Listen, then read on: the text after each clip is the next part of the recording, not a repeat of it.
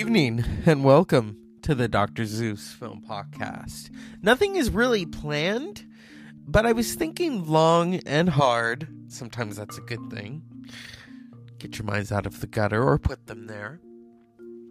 About films that really impacted me, scared me. I mean, there are films that scared the shit out of me. The Exorcist is not one of them in a in a weird way because I was not raised religious. It was intriguing to me, but some of it I found funny, like what she does with the cross because I knew it wasn't real.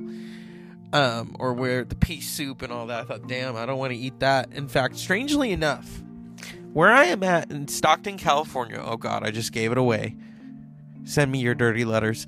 Um, we used to have an inn called the Hoosier Inn. It was a restaurant that served breakfast, lunch, and dinner at any time. You could have breakfast at dinner or dinner at, for breakfast. It was weird. And I remember the day before we had been watching The Exorcist, and the Hoosier Inn had pea soup. I could not eat the pea soup. I kid you not. But films that scared me when I was five, I think I was five or four, I remember watching Jaws because my father had gotten it for his birthday. My mother, like, I remember because she was like, "Oh, I had to look long. She had to go everywhere just to find it." And this is when VHSs were expensive. And I remember watching it. And when that little kid gets eaten, that scared the shit out of me. Another funny thing is, see here, I find the the Exorcist is kind of funny to me. It's intriguing but funny. Now, The Omen scared the shit out of me because there's so much shit going on in The Omen. It's like whoa, and and it's all interconnected, and I'm like, oh god, talk about a Ouija board gone bad. In 2019, my friends and I went and saw Doctor Sleep. Ewan McGregor is so good in it. But there is a scene in Doctor Sleep. If you've seen Doctor Sleep, you know what I'm talking about. With the baseball player, that not only scared me, it disgusted me. It literally to this day, I don't think I could watch that scene again. It was it was a scene that was so uncomfortable to watch. And yet at the same time, those are the films that sometimes you have to go back to. I still have mixed emotions when I watch Jaws when it gets to that scene with the kid getting eaten. But what goes on in Doctor Sleep? Great film, great story, but there's a scene in there where they feed off of fear. Oh, that's how I'll put it. My friends know what I'm talking about. Now, I have the audio book. I still haven't listened to all of it. I was like, oh god, how are they going to describe that? You know what I mean? And then films of realism when I was in high school, we watched Schindler's List. To this day, I have not watched it ever again all the way through. I probably will at some point. That to me is terrifying because that is real. That shit really happened. Yes, that's a movie, you know, in almost a documentary style with a narrative. The little girl with the red coat but that really happened. And it's it's a form of it, I can't even conceptualize what kind of fear that is because it really happened. And I'm sure the actors were aware of that. That is hollow ground. You don't, in, terms of making that film, because that is a testament to the survivors of the Holocaust and those who didn't survive and all of the things that they went through beyond and then the pianist i saw the pianist i'll never forget and iraq and all that had just happened 2003 that was so hard to watch Adrien Brody is so good. It's one of those films where it kind of leaves you just you're you're speechless and not in a good way. You, you there are moments when you watch a film that you can't really verbally describe what you're feeling. I would say that also about Schindler's List. Those aren't films that you have you really have to pay attention. You really every detail. Um and I'm not talking about reality TV. I'm not talking about that shit. Like documentaries about the civil rights movement, those are tough to watch. And I have to watch them. I always encourage people to watch it. Even in film like Mississippi Burning or the film about Emmett Till. That's tough. But it has to be talked about because that happened. We cannot forget that. My nephew was asking about Emmett Till, and we had to explain it to him. Yes, that really happened. It was disgusting. It was barbaric. All because of the color of his skin. And that's why I think documentaries, I love film, but documentaries are so powerful. If you think of, like, for instance, Bowling for Columbine, what Michael Moore really put into that film, it, sh- it was shocking. It, it made you think. Those are the films that make you think and make you discuss. Okay. Um there, there. I'm trying to think of another documentary. Um. Oh. I've only seen it once, and that is uh, "Gimme Shelter," the Rolling Stones, and what happened at Altamont Speedway. You can see it on screen. It is brutal it's brutal and i know that that still haunt in terms of that people have said that's when the 60s ended and that is forever on film okay? So films really whether it's documentary whether it's a feature film they are shocking moments and and then you have whimsical moments like Grey Gardens which is such a interesting documentary because originally the Maysles brothers, Albert and David Maysles, may they both rest in peace, and Little Edie and Big Edie, originally there was going to be a documentary about Lee Radziwill and her sister, wait for it, Jacqueline Kennedy Onassis, and they're growing up on Long Island in East Hampton. And then the Maysles were interviewing people about Lee Radziwill and Jackie Kennedy Onassis. And they come across their aunt and her mother, Little Edie and Big Edie, and change the total direction of that documentary so that the main focal points were Little Edie and Big Edie Beale living in this dilapidated mansion in East Hampton, New York, with all these cats. And so that's why documentaries people can say oh that reality TV is close. It's nowhere near close cuz those are unscripted moments on film. Those are there's a, those are unscripted moments like what I said earlier about what happened at Altamont Speedway in 1969.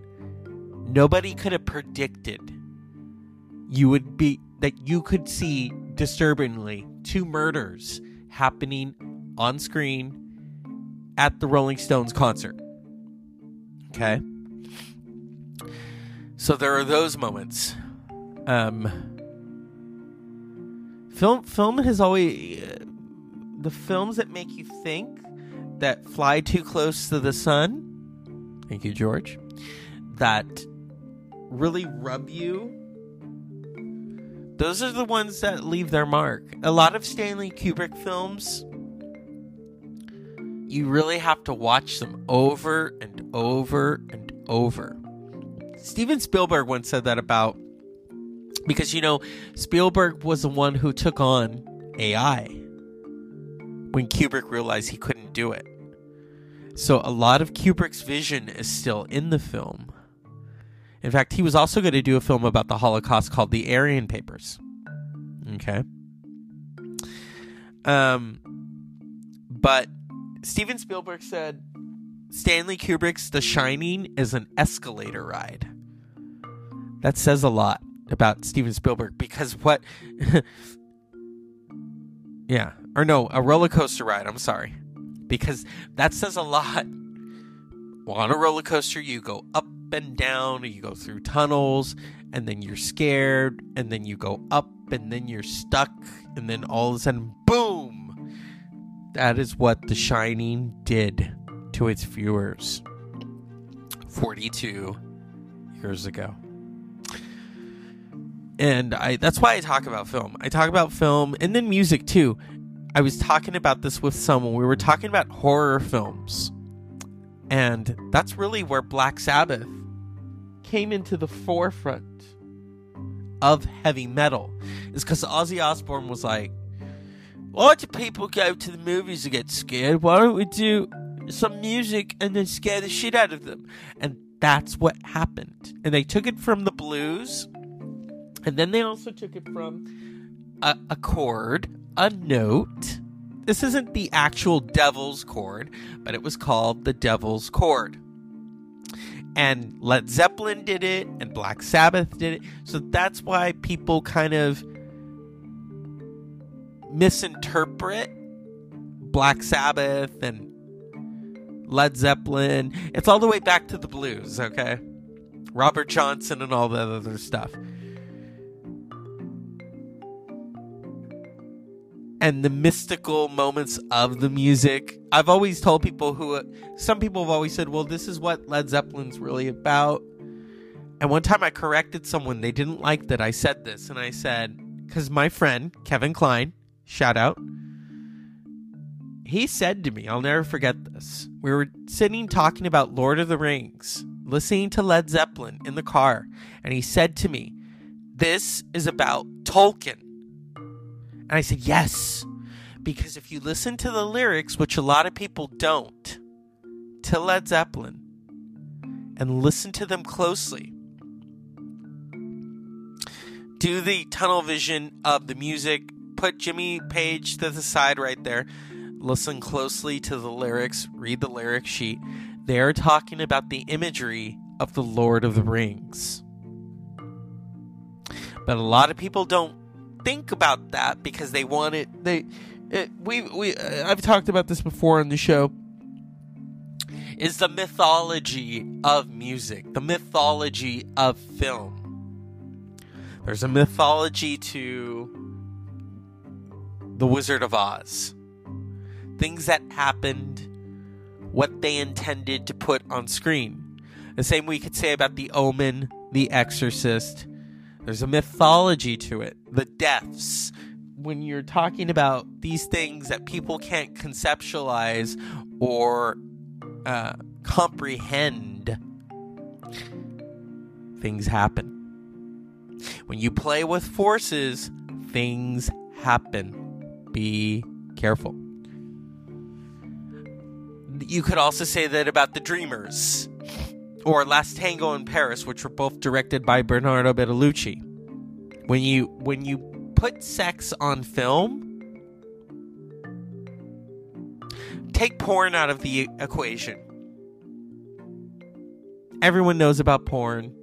There's cheesy porn, there's this kind of porn. There's BDSM. Yes, I'm talking about this on a film podcast. Okay? But when you do a feature film, you cannot actually show actual sex. If you do, then it has to be rated X. A film that did that was John Cameron Mitchell's Shortbus. And I can give a shout out to my friend uh, Carlos who really told me about Shortbus. It has a very diverse cast, and this is actual, real sex. So much so that they had to make it unrated. Okay? It goes all the way back to the 1970s. The 1970s was, as I said this on a, another episode, was the golden age of film, the second golden age of film. Because in the 1970s, the studio system was no longer around. Because in the studio system, you could not say certain words, like you could not, you had to have twin beds. You could not say fuck, you could not say shit, damn, hell. You could not show certain amounts of violence. And then what happened is you had films like Rosemary's Baby, you had The Godfather, Midnight Cowboy, Apocalypse Now, okay, Carrie, The Devils, A Clockwork Orange. A Clockwork Orange would have never been made in the studio system. But as I said, things change. Films of the 1960s, right as the studio system died, you had films like Who's Afraid of Virginia Woolf, okay? The usage of language. Damn, hell, goddamn, drinking, dialogue, situations. Now, if we could really clarify what's going on between Martha and George and that young couple, they're mind fucking. They are all playing a mind fuck game. But in 1966, you couldn't say that. Oh, she's mind fucking him. You could not say that. But in the 1970s, you could. And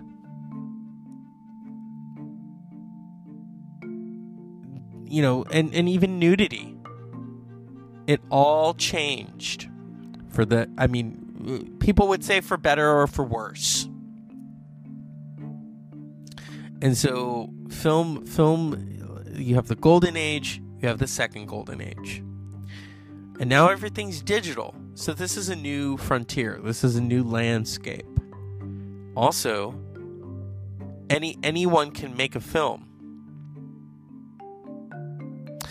And that's the beauty of it. I remember always wanting to do film, but then thinking, oh, I have to go to film school to make it legit. And then I remember people telling me Quentin Tarantino didn't go to film school. And I thought, yeah, that's true, but he's Quentin Tarantino. And now in this digital age, with all the technology, you basically can do it yourself. Here I am recording a podcast and doing it myself. And you know, I want to give a shout out to Jason Almy of Shit Happens When You Party Naked because we were talking about podcasts. Podcasts that used to be cool. You could tell people I do a podcast. When I when I taught a certain grade, I never would even dare say that I had a podcast. Because then it's like, "Oh, what do you talk about on there?" So I was very careful of who I told that I actually did a show. Because you had people who would hate on the show, which is fine. I've had that before. That's called jealousy. Because some people just don't have the imagination to do it themselves. They have to have someone else do it. They have to run around hoops when this technology presented itself, I thought, oh, great. And yes, now everyone has a podcast. People always ask me, oh, you have a podcast, you talk about true crime. No. It's not that true crime doesn't interest me. Okay, it doesn't. Let's get it out of the way then. It doesn't. Why would I talk about that? It's become so overstimulated. And so when I rebranded the show, I thought, okay, I'll talk about film and music. Because there's a language between the two. It's a, it's refreshing to talk to people who are open to watching foreign films. I was talking about the film Another Round because the actor in it, I think his name is Mad Sinclair, he was in the TV show Hannibal. He was also in Casino Royale. Shout out to Shit Happens When You Party Naked. And it was refreshing to talk to someone who was like, oh, yeah, I really want to see that. Because foreign films unfortunately still have a stigma. The mainstream, that's what I think of the mainstream, they don't want to see it because they say, and I quote, I don't want to read the movie because they don't want to read subtitles. Okay. Subtitles have been around since the beginning of film. Silent films had subtitles. So if you want to go back to 1920, don't go to the movies then because you had to read the film subtitles. You had piano music, you had an orchestra. So I always tell my audience watch foreign films. The first foreign film that actually I kind of got was La Femme Nikita because it was all in French, the subtitles, but the the story, the action. I remember about 21 years ago, I tried to watch Crouching Tiger, Hidden Dragon, and it was dubbed, and it was so horrible. It was dubbed, and I, to this day, I've never gone back and watched Crouching Tiger, Hidden Dragon because I would prefer to watch it in the original dialogue that it's in with the subtitles. As I've talked about extensively on the show, the one film that really kind of changed my whole perception of everything was Ingmar Bergman's The Seventh Seal, which is all in Swedish. So when I recommend it to people, I used to kind of be like, oh, do I want to recommend it? because then they're going to say it's a foreign film. What are you doing? Now I just I'm ballsy and I'm like, okay, go watch. That's your assignment. Go watch The Seventh Seal by Ingmar Bergman. Film, you know, not everyone wants to go and watch certain films. I've often talked about a couple years ago, not a couple, decades ago, some people that I know who remain nameless, wanted to go see There Will Be Blood. I had already seen There Will Be Blood. I loved it. I loved Daniel Day Lewis's performance. Paul Thomas Anderson, that it just doesn't get any better than that visually. It was striking. Uh, I mean, everything about There Will Be Blood the milkshake. Everyone knows about the milkshake, so much so that it's been parodied so many times. But when I took those who remain nameless to see There Will Be Blood, they fell asleep. And when they woke up, the film was over, and they were so pissed at me. I can't believe you took us to see that piece of shit. Hey, you wanted to go watch it. And I knew because they saw there was blood in the title. So they, they either thought it's about boxing, they thought it's about war. Oh, it's about war, all right. It's about the internal war and oil and greed and what greed really does to people. And they hated it. Now, times are different, and those who probably have children now, I think would see There Will Be Blood from a different pair of lens. Because that's also the aspect is Daniel Day Lewis's character inherits a child at some point. And so the child becomes part of the family business. So there's that aspect. There, there it, it is a big epic. But see, that's the thing. People people have their safe films. You know, if you want to go watch Michael Bay Transformers blow up shit, that's fine. The other day we were watching Transformers and I was so bored and rolling my eyes and I'm thinking, but hey, the kids wanted to watch it. That's fine. But all the while in my head, I'm thinking, oh God, this piece of shit. Because that's all Michael Bay really is about, is blowing shit up and showing overly CGI fantastical shit. Yes, the Avengers could be accused of that as well, but at least with the Avengers, there's a narrative. Michael Bay doesn't believe in a narrative. He just believes in putting Shia LaBeouf in because Shia LaBeouf brings girls to the screen. I know that's sexist, but it's true. You want butts in the seats? What are you going to do? Matinee Idol. A not very profitable one because look what happened to him. But I digress. and so that draws me to people really aren't going to films now unless they are really compelled to. Because you can watch it in the privacy of your home. And also, so much of the cable shows are films themselves Succession, Dexter, Dexter New Blood, The Mandalorian, WandaVision. Disney Plus really has taken it's taken television to a cinematic universe.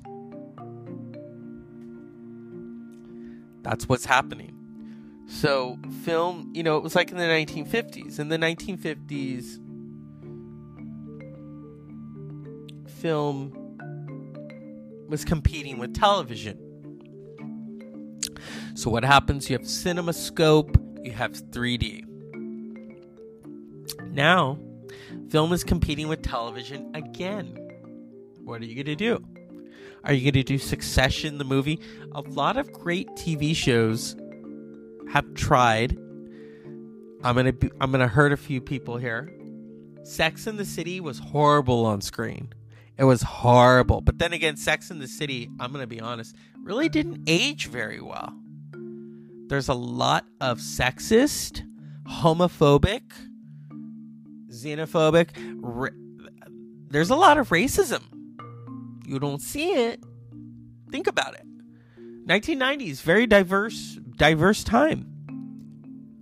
Where's the diversity in Sex in the City? I ask you. Okay. Where where is it? It's not there. It's not. Now, some films that have translated or TV shows have translated well on screen, and I, and I, I'm a little biased here, yes, but seeing Downton Abbey as a movie because it was made for a movie. You know, Gosford Park really is Downton Abbey, the prequel, because Julian Fellowes wrote Gosford Park, and then Gosford Park, I think it was going to be it's all interconnected. And it's got Maggie Smith. When you put Maggie Smith in it, it's great. And she throws the best shade. But I remember watching Downton Abbey on the screen with my cousin. And when you hear that, I said to her, I turned to her and I said, See, don't you feel it? She's like, Yeah. When you hear that Downton Abbey theme, the hairs on your arms stand up because it's like, it's really happening. They're really back. Very few television shows that are turned into movies can accomplish that. And Sex in the City could not do it for me. I saw both films. I was like, why? What's the point? Just like the and there and just like that. My opinion of just like that is don't bring a show back and call it sex the, and, and call it and just like that when really it is sex in the city minus well per, basically there is no sex. If you don't have samantha played by the brilliant kim Cattrall, you don't have sex. That that's why it's called ju- and and just like that. Because there's no sex where's the sex you don't have the sex without samantha Jones. You don't. And I don't blame her for not wanting to come back. I really don't. The show did not age well, but, and here I'm, I'm maybe a little biased again, because I like that character of Samantha Jones, because out of all of them, yeah, she's obsessed with sex. Okay, what's wrong with sex? She was the most down to earth. When Carrie, if you've seen Sex in the City, you know what I'm talking about. When Carrie walks in on Samantha and Samantha is given a blowjob, what does she do? She shames her for it. That's that's where the show kind of lost it for me. Wait a minute. The show is called Sex in the City, but you shamed her for giving a blowjob. Why? That's where it kind of went, okay, this isn't real to me. Because you wouldn't do that to someone. You walk in on them, oh, I'm sorry. But you don't shame them. And so I'm team Samantha Jones. I'm team Kim Cattrall. Totally. Totally. I don't care if people think, oh, she's difficult. I don't know her. Do you know her? Okay. That character of Samantha Jones, think of think of what she went through. She had breast cancer, her character. She fell in love. She was scared to fall in love. She always felt she had to be it, she was in a man's world she was in public relations she would she gave as she said the best pr and, it, and she was a woman in a man's world and she rose above the occasion she was the true feminist of sex in the city not carrie not not um what was the other one's name charlotte not Miranda. Miranda, they want to say is the feminist, but she really isn't. Because what Kim Cattrall's character was doing was she knew, okay, wait a minute, I'm in a man's field. So I got to beat them at their own game. And that not only includes job wise, but libido. She had to beat them at their own game. And and I don't know where this went into a tirade about and there and just like that and i know a lot of people like and just like that but my uh my final word on this is sarah jessica parker you and your character need to grow up because it's not cute anymore or, or as tatum o'neal said in my favorite episode carrie they're just shoes Okay. or Kristen um, Johnston, or was that yeah? From uh, remember she was uh, third Third Rock from the Sun, where she played that character. She says New York used to be fun. Oh, I'm so bored I could die. She lights the cigarette and she falls out the window. And just like that, it's boring. So, hey, she's living her best life in the afterlife. She checked out. She checked out. Just like many have said that Betty Betty White was like she saw 2022 coming and said, "Oh fuck this, I'm getting out of here." Yeah. 99 years, well 100 in in my my opinion cuz think of the leap years. 100 years is pretty great. Where did we go from here? I was talking about film. Well, yeah, I okay, I know where I'm talking about. Shows like Sex in the City, The Sopranos, Six Feet Under really put cable television in a new stratosphere where it was you're basically watching cine, a cinematic universe on TV. You don't have to go to the movies it's it's right there. Shows like Succession, Game of Thrones. These are movies. These are movies. Okay. So yeah. That's um that's the Dr. Zeus film podcast.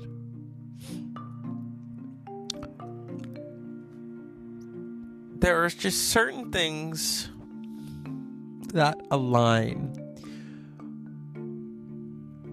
you know, we live in a world now where you can you can basically watch the movie in the privacy of your home. Belfast. I haven't yet. You have to pay 19.99 for that.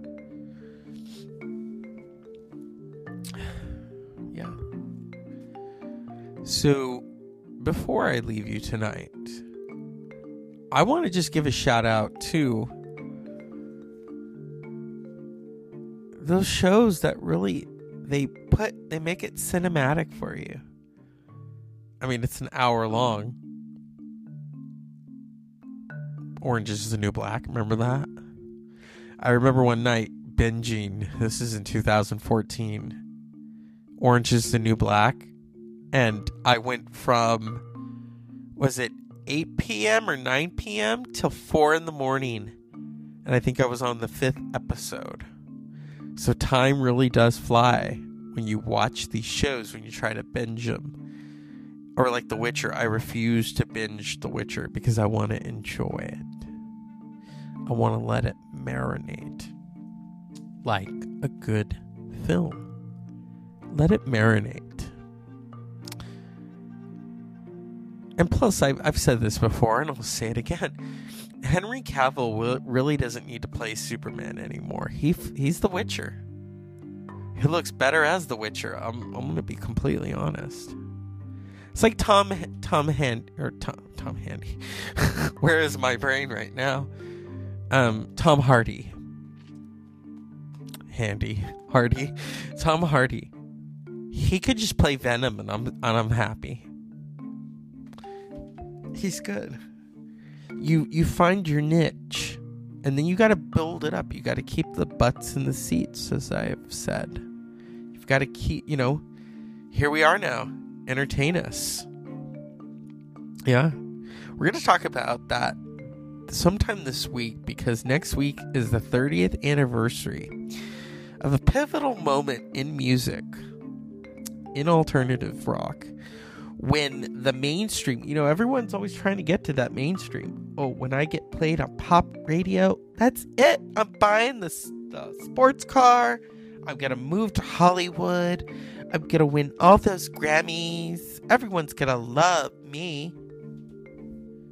That's when a band from Aberdeen, Washington, yes, they played in the Seattle scene, but they were originally from Aberdeen, called Nirvana built up their fan base and then put out Nevermind. And on January 11th, 1992, 30 years ago, they displaced Michael Jackson from the number one spot. As their engineer and producer said of the first album, Bleach, that was very big that this little band from Seattle just displaced the King of Pop on the Billboard charts as the number one album. That was the weekend they played Saturday Night Live, and they were number one. That forever changed rock radio. It changed how you could sound. It changed, as Springsteen said, it changed the rules of the game in terms of how you could write. Kurt Cobain was not a, a linear songwriter. It was about melody, it was about making these songs memorable, simple, basically. And so we'll talk about that at some point. Because that's a that's a major moment. It doesn't matter. Okay, yeah, they went to number 1, but the fact the impact that it had that all of a sudden pop music was irrelevant. It was irrelevant hair metal was irrelevant. Goodbye, Guns N' Roses, or as I call them, Guns N' Moses. Welcome to the jungle. You just got beat by Nirvana, and then Metallica and everyone. I mean, the music got harder, like Soundgarden, Alice in Chains. It opened the door. This is also the 30th anniversary in July. Well, I'm going to do a big show for that for Ministry's Psalm 69 I love ministry. I truly do. There's a cinematic aspect to ministry the music, the editing, the music videos, the stage, the show, Al Jourgensen, Need I Say More? So that's the Dr. Zeus Film Podcast for tonight. Shit that is shocking, basically. How much this medium has changed. And how now you can just stream it. You can stream it on your phone, maybe one day the watch. That that would really put a crank in my neck.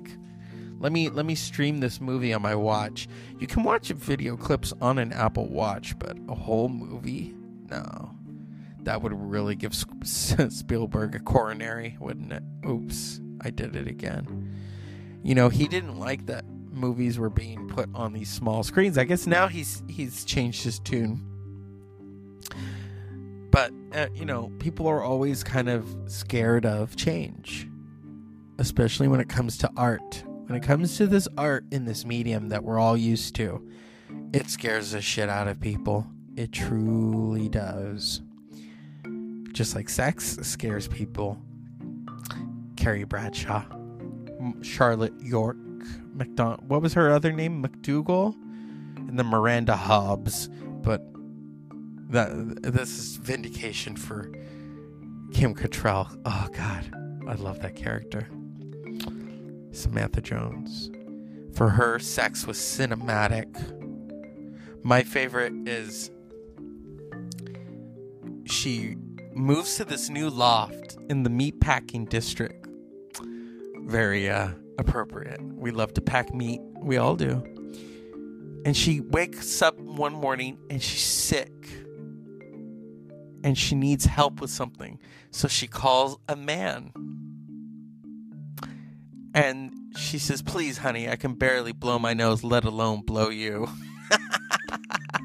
See what I mean? She had the best moments. They had like a moment where they went back in time to when they were all in the 80s, I think. And she had this couch, and she says, If she fucks on that couch, she buys it. Samantha Jones she wanted that fit. I think it was a bag. She wanted this really expensive bag, and she lied to get it. Good PR.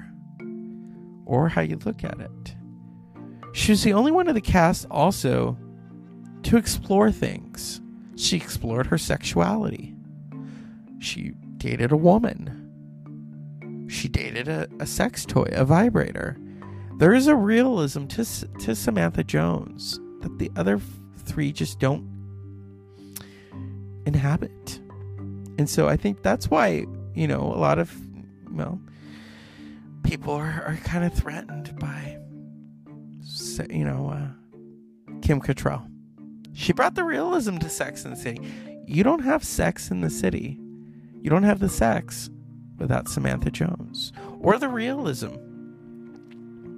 You don't even have the city without Samantha Jones, to be honest with you because she brought it in the city. She brought it all right. You cannot have you if you want PR, you got to have it in the city. Without that PR, you don't have Samantha Jones, do you? And just like that, which is such a stupid title. Stupid, stupid, stupid. And if you're offended by that, that's fine. This is my opinion. Opinions are like assholes. Everyone has one. But isn't that Dexter finale going to be great? Dexter New Blood. And I'll end with that because that is a rarity that you can bring a show back and it's even better than ever. Breaking Bad, same thing. Cinematic aspects. When the television is more cinematic than the movies, you've eaten unpleasant dreams.